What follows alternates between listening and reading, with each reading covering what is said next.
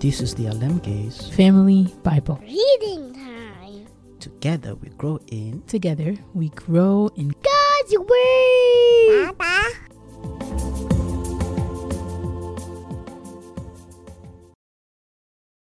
Psalm 31 The Lord a fortress in adversity. O Lord, I have come to you for protection. Don't let me be disgraced. Save me, for you do what is right.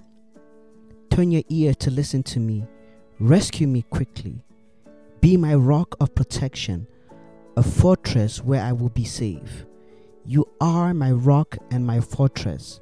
For the honor of your name, lead me out of this danger. Pull me from the trap my enemies set for me. For I find protection in you alone. I entrust my spirit into your hand. Rescue me, Lord, for you are a faithful God. I hate those who worship worthless idols. I trust in the Lord. I will be glad and rejoice in your unfailing love, for you have seen my troubles and you care about the anguish of my soul. You have not handed me over to my enemies, but have set me in a safe place. Have mercy on me, Lord, for I am in distress. Tears blur my eyes, my body and soul are withering away. I am dying from grief, my years are shortened by sadness. Sin has drained my strength. I am wasting away from within. I am scorned by all my enemies and despised by my neighbors. Even my friends are afraid to come near me. When they see me on the street, they run the other way. I am ignored as if I were dead, as if I were a broken pot. I have heard the many rumors about me, and I am surrounded by terror. My enemies conspire against me, plotting to take my life. But I am trusting you, O Lord, saying, You are my God. My future is in your hands. Rescue me from those who hunt me down relentlessly. Let your favor shine on your servant. In your unfailing love, rescue me. Don't let me be disgraced, O Lord, for I call out to you for help.